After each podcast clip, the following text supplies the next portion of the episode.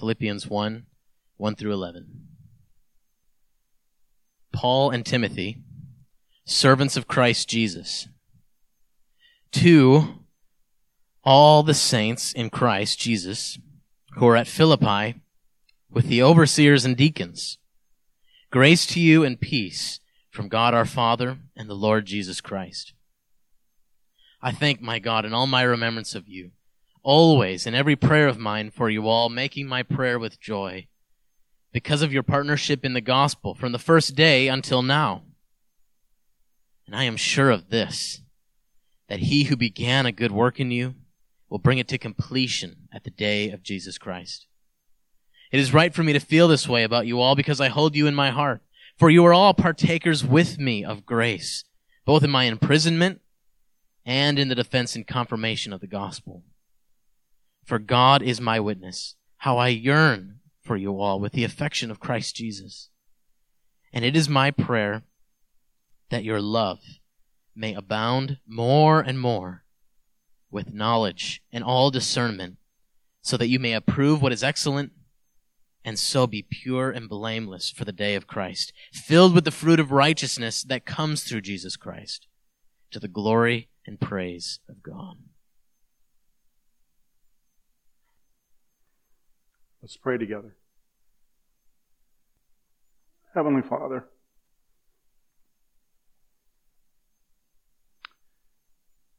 Just still my heart.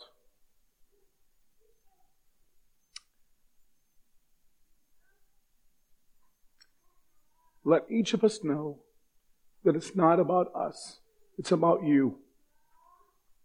There's nothing that we can do without you, Heavenly Father. And we just rest in your care. We rest in your loving arms. And um, we just pray that you would be glorified this morning. In Jesus' name we pray. Amen. Well,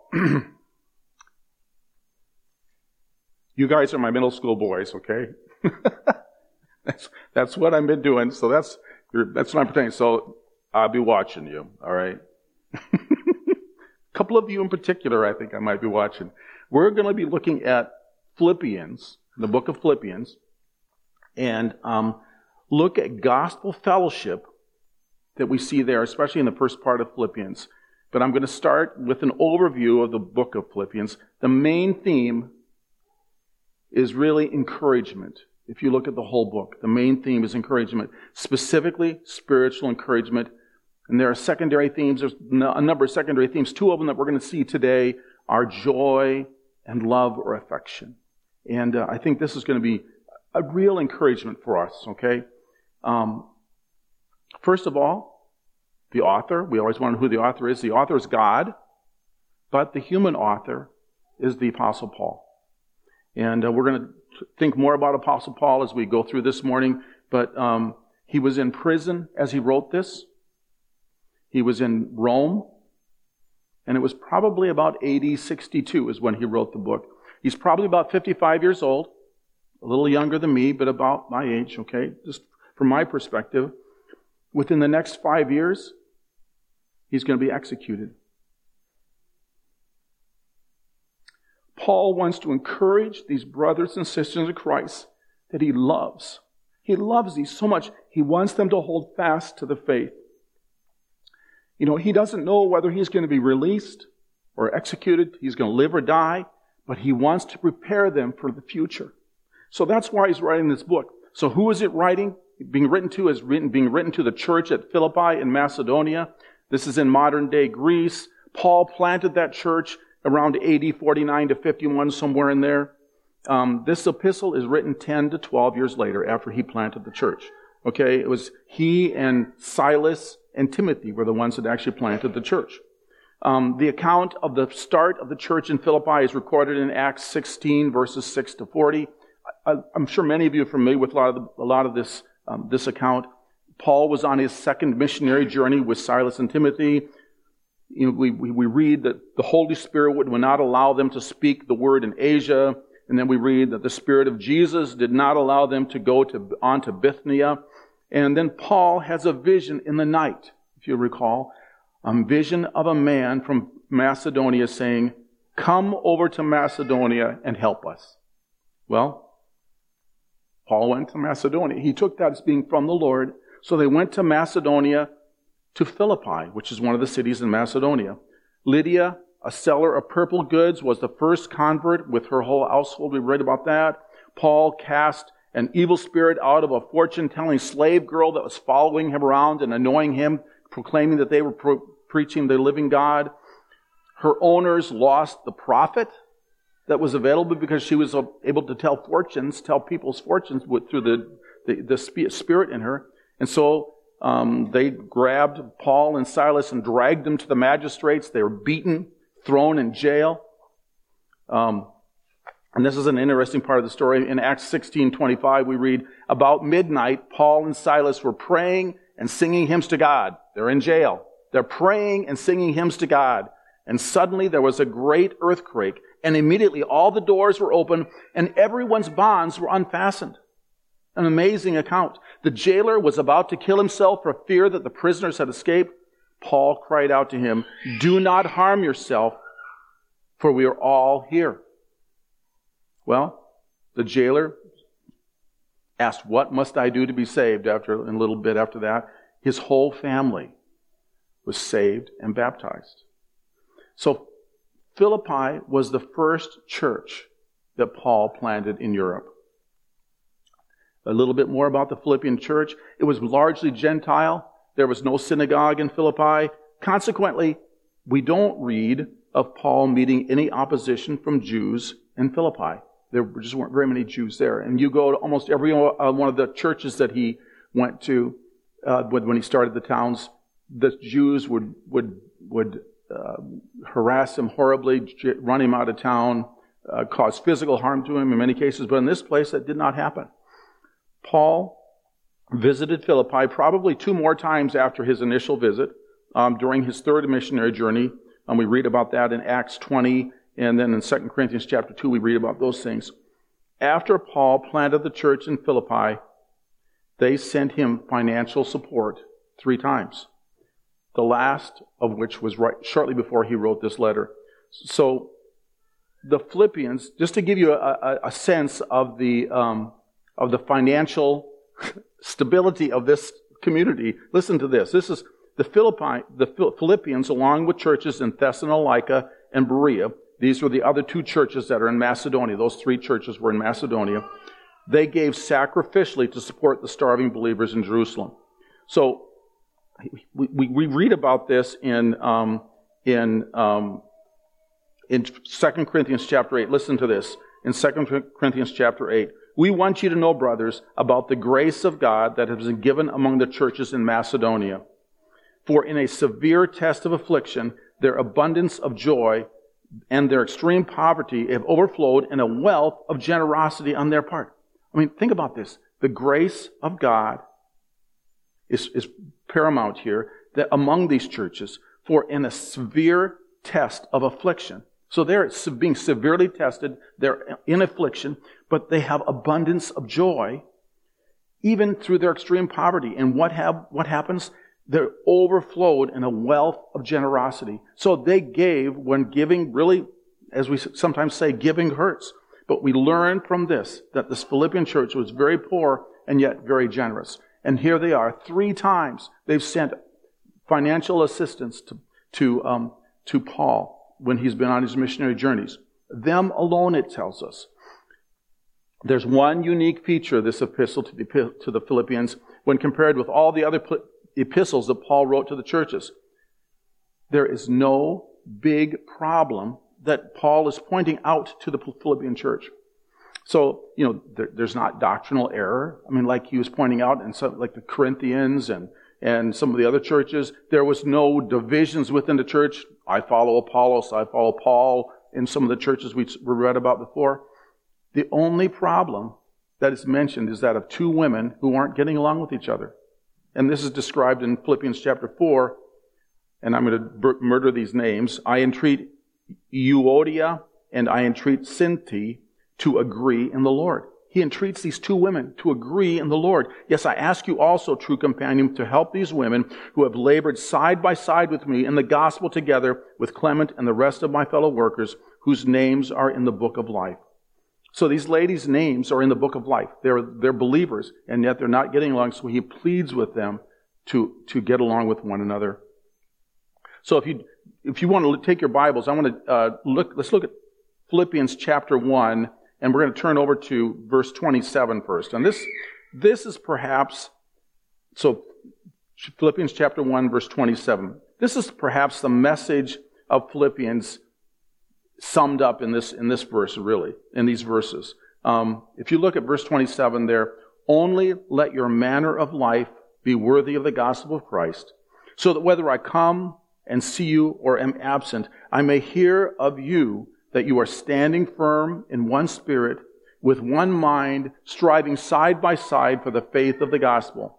So here again, looking at that verse, manner of life worthy of the gospel of Christ. He's calling them to that. Let your manner of life be worthy of the gospel.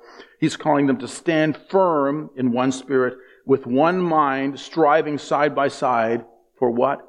For the faith of the gospel. So we see here unity in the church. Unity in the church of Christ. Okay? Standing firm in one spirit, with one mind, striving side by side. Here we are, unified in what we're doing. And what are they doing? They're unified in the faith of the gospel, the, the gospel of Christ. So so that's what they're unified in. And then here again, we see the integrity of the gospel. That is the true gospel. It is the gospel of Christ. It's not some other gospel. It is the gospel of Christ. So, and the interesting thing, what he's calling for here is unity in the gospel. And we can never have unity if we, if we first of all, just either we don't have the gospel. That's not true unity. We're give, if you give up unity if we don't have the gospel, and it's not unity in the gospel if the gospel is not proclaimed or even just changed. Either, the, either it's not the true gospel, or if you're just not proclaiming it, or there's parts of it you're not proclaiming it, it's not the true gospel. So unity, true unity, can only come when you have the true gospel. Okay? So, and then we go on to verse 28, and I think that really is a, really the, the, one of the main themes of this, of this book. And then verse 28 kind of continues to this, and says, and not frightened in anything by your opponents this is a clear sign to them of their destruction, but of your salvation and that from God. So, here again, don't be frightened by your opponents. That's what he's saying here. When they face opponents, what is it going to mean? It's going to be a sign from God of their salvation. I mean, that's, this will be a clear sign to them of their destruction, their opponents, but of also of their salvation. When people oppose them, it's a sign from God. And so He's urging them to fight against false teaching, false doc- and with against false teachers as well.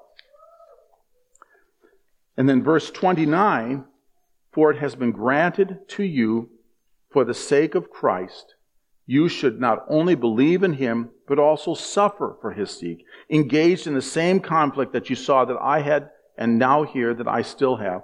So steadfastness, and as we read in, other, in the book in other places, joyful steadfastness is what we really need to look at in the face of opposition and suffering. And that's what, what, he, what Paul is telling them they're going to face, is they will face suffering and opposition. And Paul sets the example for us here. And we'll see that in a little bit. But Paul sets the example in, in, in, um, in uh, facing opposition and suffering. The other interesting thing about this letter to the Philippians is it's a missionary support letter, really. Okay? And we as a church and we as individuals often get letters from missionaries that we're supporting. We get letters from Neil and Rita Walkenfuss with Child, Evangel- Child Evangelism Fellowship. We get letters from Brandon Peterson um, with Equip. We get letters from Mark and Parker Phillips serving overseas in Africa. What are they doing? They're, they're telling us letters. They're, tell, they're thanking us for our financial and prayer support. They're telling us of their work. They're making requests that they would like us to pray for things. Um, they're offering words of encouragement to us as well. Well, in this case, Paul was thanking the Philippians for their latest contributions sent by Epaphroditus, and um, who is now returning to deliver this, also then to determine to deliver the apostles' letter. So, in many ways, this is a missionary support letter, a thing that we can can relate to. And then one other point I want to put, point out to you is where do we find the, the center of Christ in this book? And, and, and um, he's clearly seen throughout it. I mean, the God and the gospel are, are just, I think the, the word gospel is in here like nine times or something in this book. But the point is that the Christ, there's a really a central point where they really display Christ. And that is in chapter 2. And let's, if you turn there to chapter 2, verse 6. And this is a, classic um, treatment of, of, of Christ's um, deity and humanity and suffering and glory. And um, it's referred to as the hymn of Christ. And some believe that it may have been actually in use at the time that this was written as a hymn. And um, it, it, had, in, in the Greek, it had meter and form just like a poem would or the words to a song.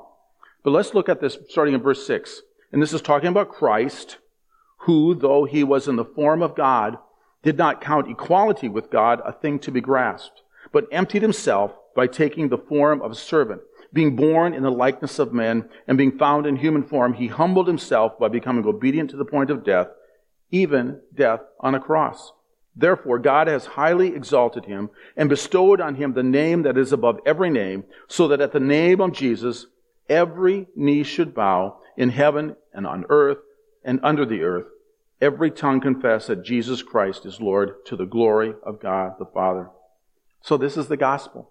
This talks about the deity of Jesus. It talks about his sinful, sinless humanity. It talks about his humiliation and suffering, his exaltation by the Father in glory. This is a beautiful picture of Christ. So this takes us to today's text. And if we look back at the beginning of the book of Philippians, chapter 1, verse 1,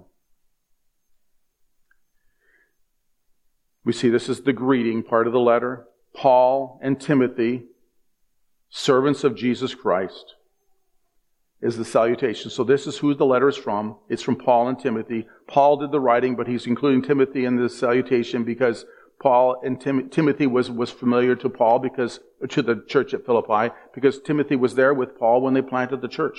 So, both were there at the very beginning. You know, and Timothy has really been like a son to Paul. We read that in other places in the scriptures. And he says, servants of Jesus Christ. Well, and the Greek word for this really is more slaves.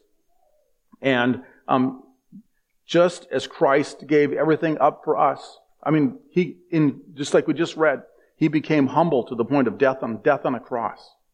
The humility, the, the willingness to suffer for our sake. In that regard, even, Paul and Timothy regard themselves as slaves. You know, following the example of Christ. So they look at themselves as not just servants, but slaves of Christ. And um, this reflects really their unity with Christ because of because of the, his love for us. Okay, to all, and the goes, verse goes on to say, to all the saints in Christ Jesus who are at Philippi. Well, all the saints. This is, here again, all is is indicating um, the unity of the believers there. So they're writing to all of them. Um, the importance of God's. We talk about saints or God's holy people. You know, who are in Christ Jesus. So the whole focus here is is the unity in Christ. Okay? And then it goes on to say, with overseers and deacons. And here you see the biblical New Testament church structure. Overseers, these are overseers and deacons. These are the leaders of the church. Overseers, or we would call them elders today, they're charged with the spiritual oversight and teaching. And the deacons are entrusted with the matters of, of service, practical things, and within the church. And then Paul goes on to say, okay, that's what he, who, who the letter's from, that's who it's to, and now he gives a greeting grace and peace to you from God our Father and the Lord Jesus Christ. Well, I think every letter that Paul wrote begins with grace and peace. And, and what a way to begin a letter. Grace and peace sum up Christ's saving work. Grace, unmerited grace, what, what we don't deserve, but when we get God's grace, when God gives us His grace, when we put our faith in Jesus Christ. That is the, the, the, greatest gift we could ever, ever, ever receive. And what, what do we have as a result of that? God's peace. So grace comes first, and the peace follows as a, as a benefit of God. And here, the peace comes from God too. So, the, the life of Paul testifies to the God's grace to a man who was the worst of sinners. I remember reading about him persecuting the church, and we'll look in that a little bit more here. But the grace of God is, the, is really summing up Christ's work in our lives. So grace and peace are two of God's greatest gifts that come to us through the gospel. Moving on to verse 3 I thank God, my God, in all my remembrance of you, always in every prayer of mine for you, all making my prayer with joy. So here's Paul's first mention of joy in this letter. I think he, he will mention that the word, between the words joy and rejoice, they occur 11 times in this short little book. This book has four chapters is all. It's a short book.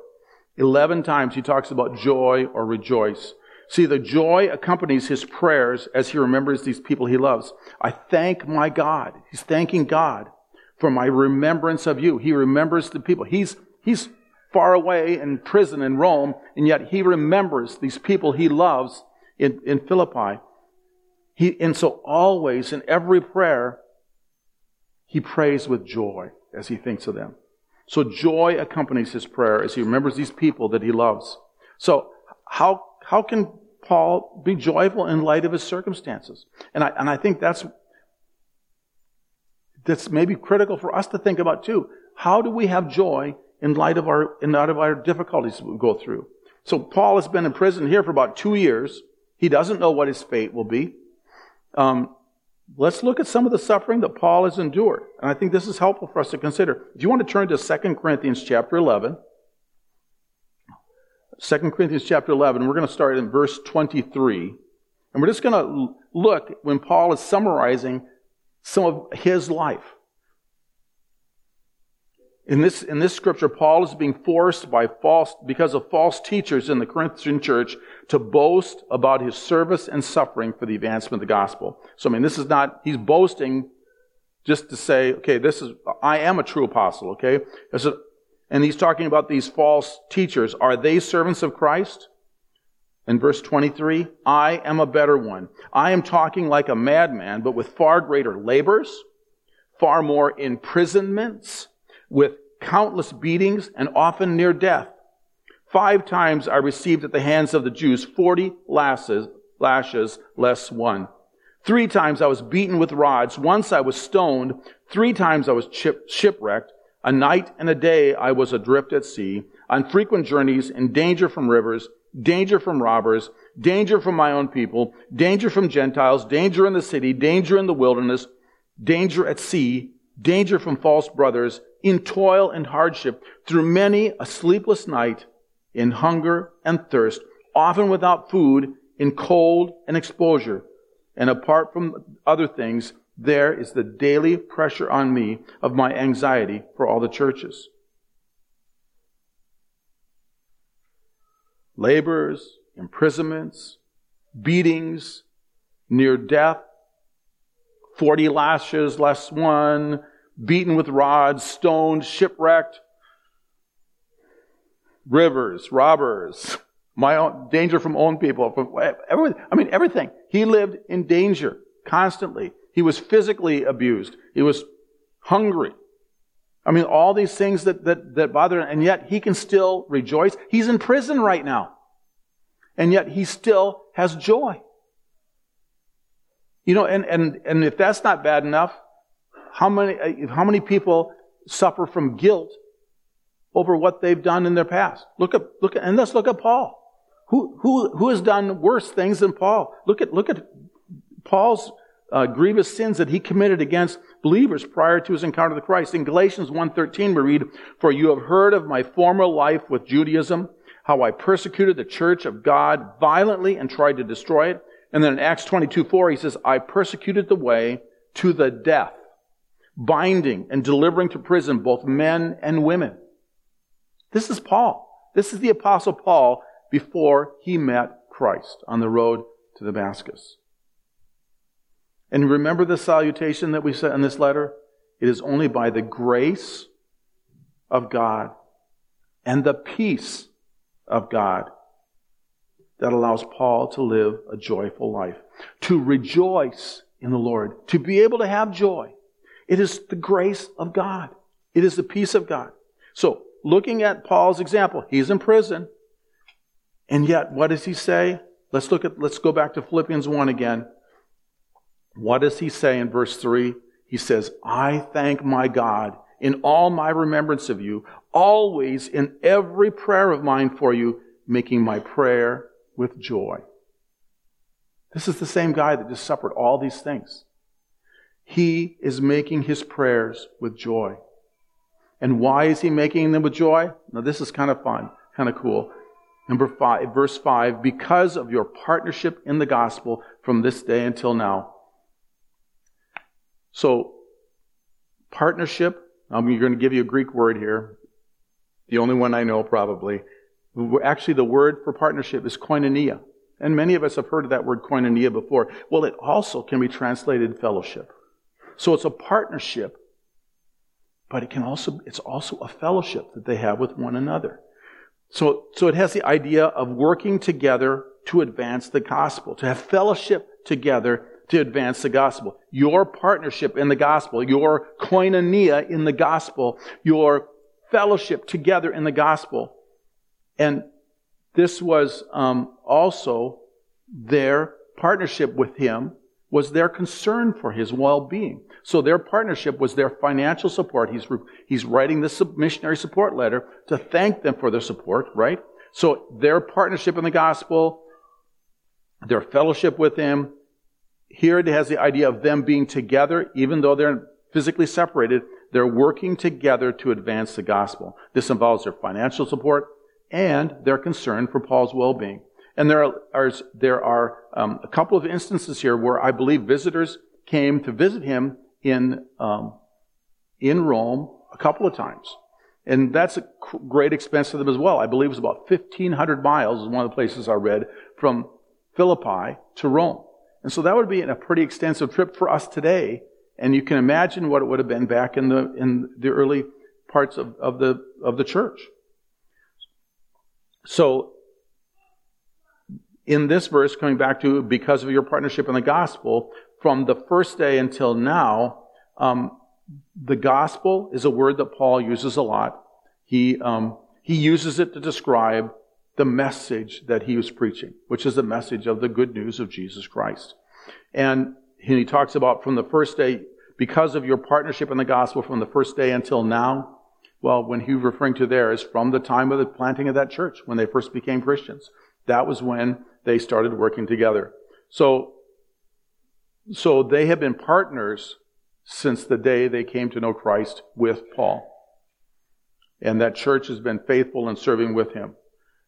Verse 6 I am sure of this, that he who began a good work in you will bring it to completion at the day of Jesus Christ.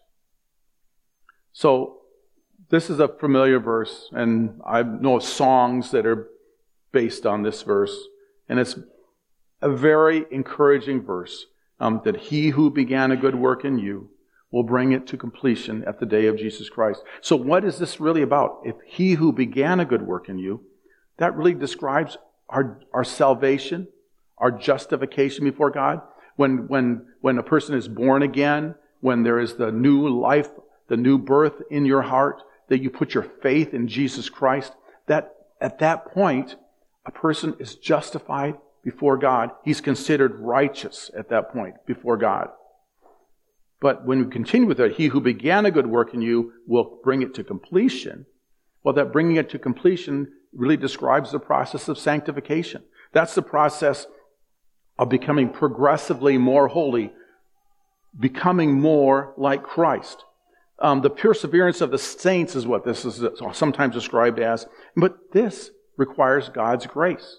I mean, it's God's grace that we're saved and, be, and justified before God, but it's also God's grace that we are sanctified before God. So God's work in us to help us become more sanctified, more holy, more like Christ, also makes us want to work out our salvation, which is another verse that's here in, in Philippians later on. Work out our salvation to become more, more like, more like Christ. And yet, we always have to remember, we are called to work out our salvation, but it's only God who makes us impossible to do that. So, the verse, He who began a good work in you will bring it to completion at the day of Jesus Christ. And the final time when we'll finally see, when we will finally see the completion of that is when we see Jesus Christ come again. That's the day of Jesus Christ. When He comes again, those of us who are dead will be raised together with Christ. It's that point when we'll finally be able to say that we're done with sin. So, looking at verse 7, it is right for me to feel this way about you all because I hold you in my heart, for you are all partakers with me of grace. So, this further demonstrates Paul's affection for the Philippians. I hold you in my heart. And then that is how much he loves them. For you're all partakers with me of grace. You know, why does he feel this way about them? Well, because, because they're all brothers and sisters in Christ. Why does he have this affection for them? Because they're brothers and sisters in Christ. They're partakers with Paul of grace. And then he says, I hold you in my heart, for you are all partakers with me in grace, both in my imprisonment and in the defense and confirmation of the gospel. Well, to be imprisoned was a source of shame, and yet the Philippians supported Paul and even visited him. We, we read that that happened. Um, and then we look at in the defense and confirmation of the gospel. Well, and here he's talking about the defense of the gospel. This is re- responding to challenges from unbelievers. And, there, and then on the positive side, the confirmation of the gospel is strengthening the believers in their faith. And this is something that they, the Philippian church, is partakers in doing. They are um, doing it through Paul, but as a church, they are doing it as well. They're partners in this regard as well. So defending the gospel and confirming the gospel. And then in verse 8, we see, For God is my witness, how I yearned for you all with the affection of Jesus Christ. Here again, talking about that great affection that he has for them. And in verse 9, and it is my prayer that your love may abound more and more with knowledge and all discernment. And, and this is really key. Love may abound and knowledge with knowledge and discernment. So what did we, what did we read about um, things in 1 Corinthians chapter 13? A lot of things are worthless without love, right? A clanging gong or cymbal. If we have all, anything we have without love is worthless. But love without knowledge isn't really love either. If we say we love someone and don't share the truth with them of the gospel in love, that's not really love. So what we find here is that his prayer is that love may abound more and more with knowledge and all discernment. So it's love with knowledge and with discernment. How do you apply the knowledge? How do you apply the love? But keeping it balanced so that you have both love and knowledge used in discernment. And then we look at verse 10 so that you may approve what is excellent and so be pure and blameless for the day of Christ. So pure and blameless, that's our sanctification that we would have here again for the day of Christ when Christ returns. Re- repeating that. So then he goes on in verse 11 to say, filled with the fruit of righteousness that comes through Jesus Christ to the glory of God, to, to the glory and praise of God. So the fruit of righteousness, that could also be translated the righteous life. And then we're looking at that comes through Jesus Christ to the glory and praise of God. Well, in point of fact, this is, he, we don't see the Holy Spirit specifically addressed here, but this is really the triune God. It's, it comes through the work of the Holy Spirit, Jesus Christ, um, through Jesus Christ, through the work of the Holy Spirit, to the glory and praise of God the Father. So it's all to the glory and praise of God the Father. So we see all three persons of the Godhead displayed there. So, the title I put on this message was Gospel Fellowship, and it wasn't a very creative title, but it was, when I was reading, I found um, Warren Wiersbe wrote some things about the, um, the gospel, this, this section that I thought were really helpful for us. And so, gospelship, why? I mean, what we see in Paul's relationship with the Philippian church is gospel fellowship. Okay? So, Warren Wiersbe writes this. I'm going to share a couple things he wrote.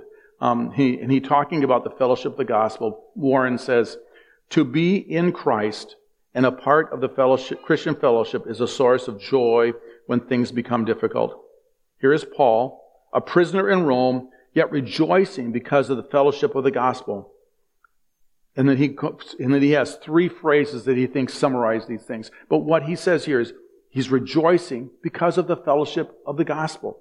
So the first phrase that he has in mind is, I have you in mind. And that comes from verses 1 through 6. Paul, and then now I'm going to read Wiersbe one more time. Paul was not thinking about himself. He was thinking instead about the dear saints in far off Philippi. Every memory was a blessing to him, including the suffering he experienced in the Philippian jail. As he prayed for them, he rejoiced over their salvation and growth. He knew that what Christ, what Christ had begun in their lives would be completed, for Christ is the Alpha and Omega, the author and finisher of our faith. So, what do we learn from this? Let's not think about ourselves. Let's think about our dear brothers and sisters in Christ. I mean, and that's who, our, who we're here. We're brothers and sisters in Christ. Let's pray for each other. Let's rejoice over the salvation and growth that we see in our brothers and sisters. Let us even rejoice over our sufferings. So first, Wiersbe says, you know, I have you in my mind. Now he continues with, I have you in my heart. And he takes this from verses 7 and 8. And, and he talks about how the Philippian church was composed of a mixed group of people, but they were bound together with love. Among them, and this is interesting, were the wealthy Lydia. I mean, she was a purple, a seller of purple cloth. The jailer, who was likely a, um, a probably a, had been a Roman soldier at one time, very likely. That's very possible. Um, and a slave girl. And who's the slave girl? Property of somebody. Who knows what her ethnicity might have been, what color of her skin would have been. We don't know. But she was the lowest, probably, of everybody in that community. And yet, they all found, you know, were involved with Paul and were impacted by him, plus other believers, mostly Gentiles. They had all shared in the gospel ministry with Paul. Their hearts were united in their love for Christ and each other. And yet, how different they were from the Corinthian church. You know, look at the Corinthian church. When, when Paul talks about the Corinthian church, this is what he, what he taught in, in 2 Corinthians chapter 12, verses 20 and 21. He talks about the, the Corinthian church. He talks about, um, I, for, I fear that perhaps when I come, I may find you not as I wish, and that you may find me not as you wish. That perhaps there may be quarreling, jealousy, anger, hostility, slander, gossip, conceit, and disorder. And I fear that when I come again, my God may humble me before you and that I may have to mourn over many of those who sinned earlier and have not repented of the impurity, sexual immorality, and sensuality that they have practiced.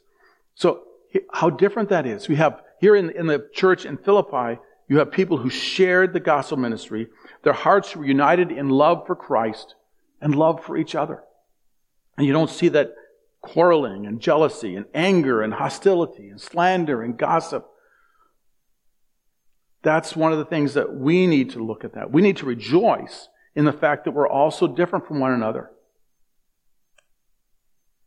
I mean, different walks of life, different educational backgrounds, so many things that are different about us, and yet we can still have fellowship. You know, and, and as a matter of fact, we wish we had even more diversity in our, in our, in our fellowship. But I pray that we don't just hang out with people that are like us, that we'd step out of our comfort zone. So we get to know people that we don't know, people that we're different with, people that we don't even share some of the same interests, but we share Christ with. We need to share together the ministry of the gospel of Jesus Christ. So here again, we must unite our hearts as one in the gospel.